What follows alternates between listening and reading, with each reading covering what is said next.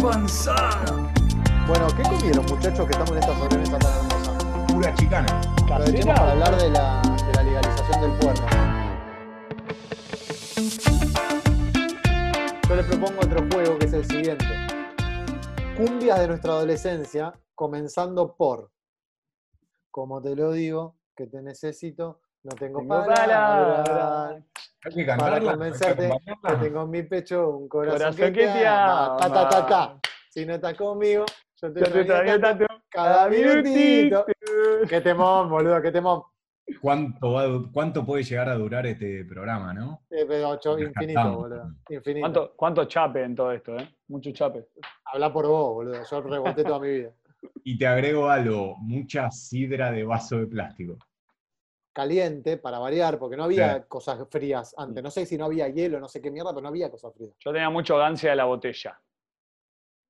Pásame la botella. Gancia de la botella Eh, a mí la cumbia que más me gustaba de adolescente, y creo que es una de las que más me sigue gustando, era Amor, Amor, Amor, Mm, Amor, Amor, Amor, de Los Ángeles Azules. sí. Sí. Quiero que me vuelvan a mirar tus ojos. Yo lo vi en vivo a Los el- Ángeles Azules. en Les Escombro. recomiendo que miren el Sinfónico de Los Ángeles Azules, que es una cosa tremenda.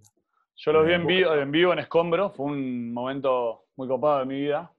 Nunca me revisaron, yo que le tengo miedo al aeropuerto de Estados Unidos, yo creo que la entrada en ese momento de, de Escombro fue mucho más dura que entrar a Estados Unidos.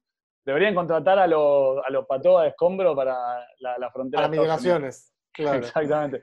Pero, Yo la única anécdota que tengo con Escombro es que eh, Tigres San Miguel, en un momento del ascenso eran, eran clásicos, y se cantaban que Tigres van todo al tropi y los de San Miguel tenían una bandera de Escombro, entonces se cantaban boliche contra boliche, una cosa rarísima. Bello. Raro, ¿eh? Rarísima. Bueno, ¿qué cumbia de la adolescencia? Eh, mirá, perdón, Laucha, eh, amores como el nuestro de los charros, yo creo que nos sí, tiene que haber marcado a todos, por Sí. igual. Nada. La verdad que los charros, bueno, la Nueva Luna, eh, la banda así más, más mexicota como Los Ángeles Azules, Los Ángeles Charlie, a mí también. Pero a mí me marcó mucho en su momento. Yo, yo entré a fondo, cumbia villera, adolescencia a pleno. Claro, vos la agarraste ya. ah, claro, la cumbia villera la agarraste en tus inicios de baile. Exacto. Nosotros agarramos, o yo por lo menos soy el más grande de este trío, yo agarré los primeros bailes, se escuchaba Comanche. Yo tenía Mm, el, disco, un disco que era Tropi Hits, no sé si lo conocen, pero vendió cerca de 100 millones de placas. Una cosa impresionante porque en todos los hogares argentinos había uno que tenía esto, tenía Comanche, sombras, eh, los charros. Bueno, yo en auge de la cumbia, 2005 aproximadamente, cumbia villera, estoy hablando, 2006, tenía eso, tenía 15, 16 años. Eh, pero bueno, antes, yo me acuerdo mucho, tenía un cassette a mis 10, a mis 11 años, 12 años me parece que era, con un par de temas de los pibes chorros. Eh, había uno que me acuerdo ver, mucho, que era Haceme un pete. Eh. Eh, No, pero esa era de. mm, Esperá, ya me va a salir. ¿No eran eh, los pibes no era chorros? Pibes Chorro, ¿eh? ¿O era No, más No, gratis? creo- era tipo Amar y yo, alguno de esos, ¿no? Sí. Ah, Bueno, tenía un compilado, no me acuerdo de qué era, pero me acuerdo que era. Lo que más, el tema más acuerdo que ahora los escucho era Pibes sí. Chorro más gratis, y estaba ese tema, Hacemos un pete, y yo ese cassette Claro. lo ponía, cada vez que iba con mi viejo me pasaba a buscar, lo ponía en el auto, pumba, y sonaba siempre. Y yo lo cantaba a morir, haceme un pete, haceme un pete. Mi viejo me preguntaba, una vez me preguntó, tipo, che, Lu. ¿Sabés lo que es un ¿vos pete? Como tenemos que un hablar de algo. pete?". Yo le dije, sí, es un trago. Porque obviamente en el tema Claro. dice, le pide un trago, ¿viste? Yo como un ingenuo, y mi viejo me miró con, qué, qué pelotudo que mi hijo. Eh, bueno, después obviamente que, que lo busqué o le pregunté a mis amigos y me dijeron, no, boludo, un pete no es eso. Pero nada, me marcó mucho y yo fui mucho de la cumbia villera, fui mucho a bailantas, mucho. Fui al Fanta, fui al Tropi, fui a Escombro, eh, fui a, a, ¿a qué más, boludo? A, ¿eh? Pero bueno, bueno, mucho por San Miguel. Vi muchas bandas en vivo, pero las con las que más me quedo son las santafesinas eh, y la mexicana, estas con media colombianas de Los Ángeles Azules y Los Ángeles Charlie. Sacando a, a su majestad, que le vamos a mandar un fuerte abrazo, Pablo Lescano, fuerte abrazo, hincha de tigre aparte. Eh, el otro para mí, número uno, indiscutible, Leo, Leo Matteoli. Eh, Absoluto. Yo me sumo al abrazo a Pablito Sebastián Lescano eh, y le extiendo una, una invitación a, a charlar de, de estos temas que tanto nos apasionan, ¿eh? quiero decir. Sí, claro, por supuesto. Quiero agregar una cosita. Haceme un pete. La banda que lo populariza dentro de mi teoría es Amar Azul, que tiene un vínculo con Pablito Lescano. Sí. Tocaba. Pablo tocaba en Amar Azul, claro. Creo que fue su Claro. primer banda. Sí, o- sí, primera o segunda banda, ¿sí? Y el León Santafesino. Loco. Ah, León es lo más lindo del mundo. Dale, la puta madre, boludo. Qué crack. Un divino hermoso. Para mí. Leo Mattioli es lo, lo más, boludo. Es el, el último. La el último verdad, romántico, es dijo el él. último romántico, ese representaba la, la cumbia. Se fue él y, ah, bueno, igual tenés un par. Eh, No, pero yo creo que Leo es. Leo. Eh, hoy, en la actualidad, los Palmeras lo que están haciendo para mantener la cumbia santafesina ahí bien arriba. Sí, sí. que- Los Palmeras, Mario Luis, muy lindo Mario Luis. Claro. Eh, pero yo me acuerdo mucho, yo cuando empecé a ir a bailar a los bailes de escuela, que es la previa a ir al boliche para nuestras generaciones, eh, sonaba Red, ponele. claro. Era Red, Green, la guerra de los colores. O sea, Sí. soy un viejo de mierda, boludo, porque de eso hace No, mucho, y, claro. y no sé, Chaucha, si me permitís eh, afirmar esto. Para mí esa cumbia era una mierda, era una basura. No, no, no, para mí no. Malísimo. No, para mí no. Para mí no, para mí tiene, tiene algo de, de lo que era la bailanta pre-cumbia villera, que me encanta la cumbia villera, pero la bailanta pre-cumbia villera- era muy linda también. Que no era lo mismo que la cumbia más tradicional, más santafesina, pero era linda, boludo, estaba bien. Sombras del Dani Agostini es un monstruo, boludo. Sí, sí, sí. Monstruo, monstruo, hermoso. Está claro.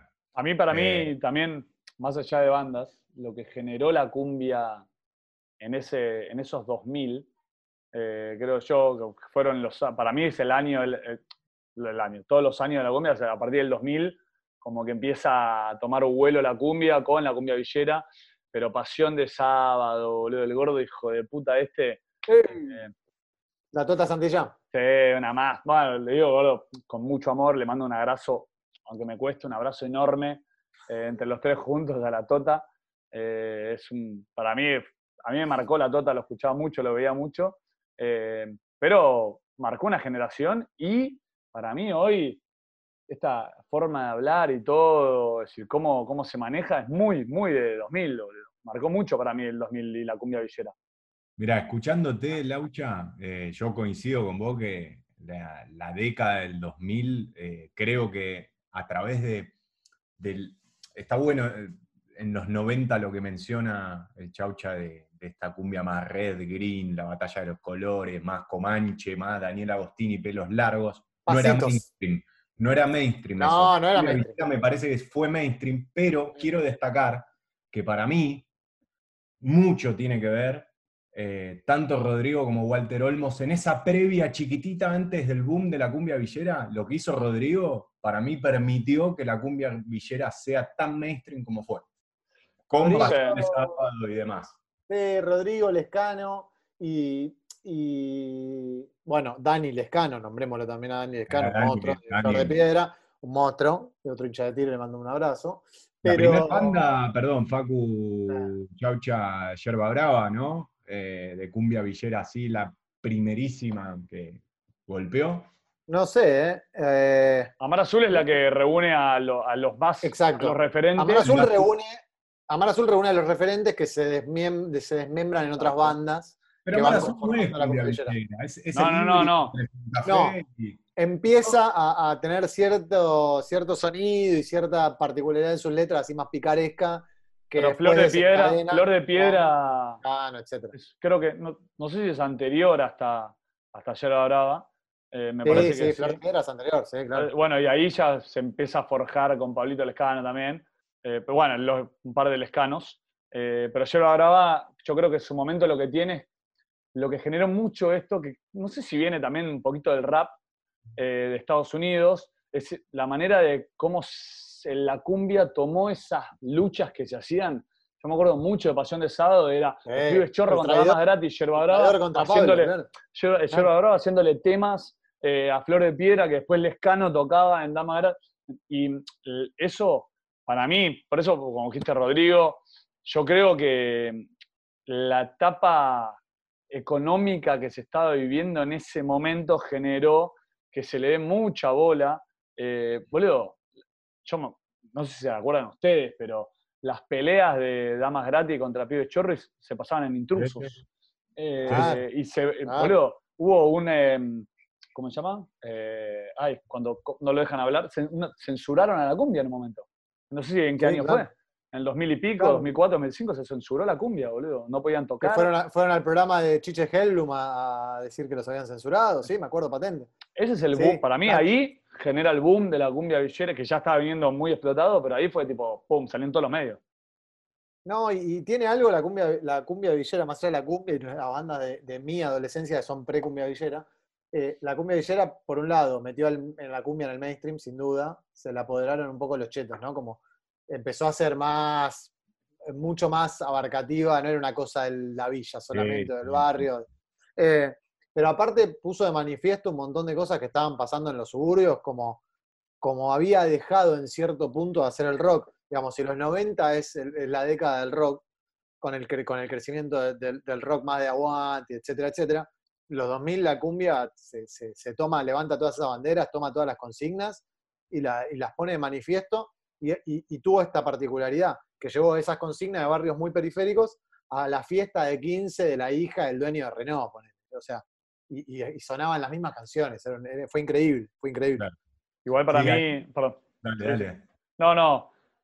Yo creo que cuando uno debe llegar a pensar que la cumbia villera llegó a los chetos, si llegar, llega como cualquier cosa en un mundo globalizado, llega y sale en todos lados. Pero cuando llega, cuando la toman los, estos hijos de puta rugby y empiezan a hacer banditas de cumbia. No, bueno, Pero escúchame, es cuando- a- hasta el momento de la cumbia villera no era muy habitual que, que- que la cumbia se escuche por fuera de los círculos de los barrios, no, no había. Era una cosa muy grasa, muy mersa, muy, no, no, no había. Eh, por eso es, es muy particular. Bueno, es un poco lo que pasa con otros estilos musicales, con el rock. En algún Por momento eso yo destacaba. Por eso yo destacaba a Rodrigo como un puente, me parece.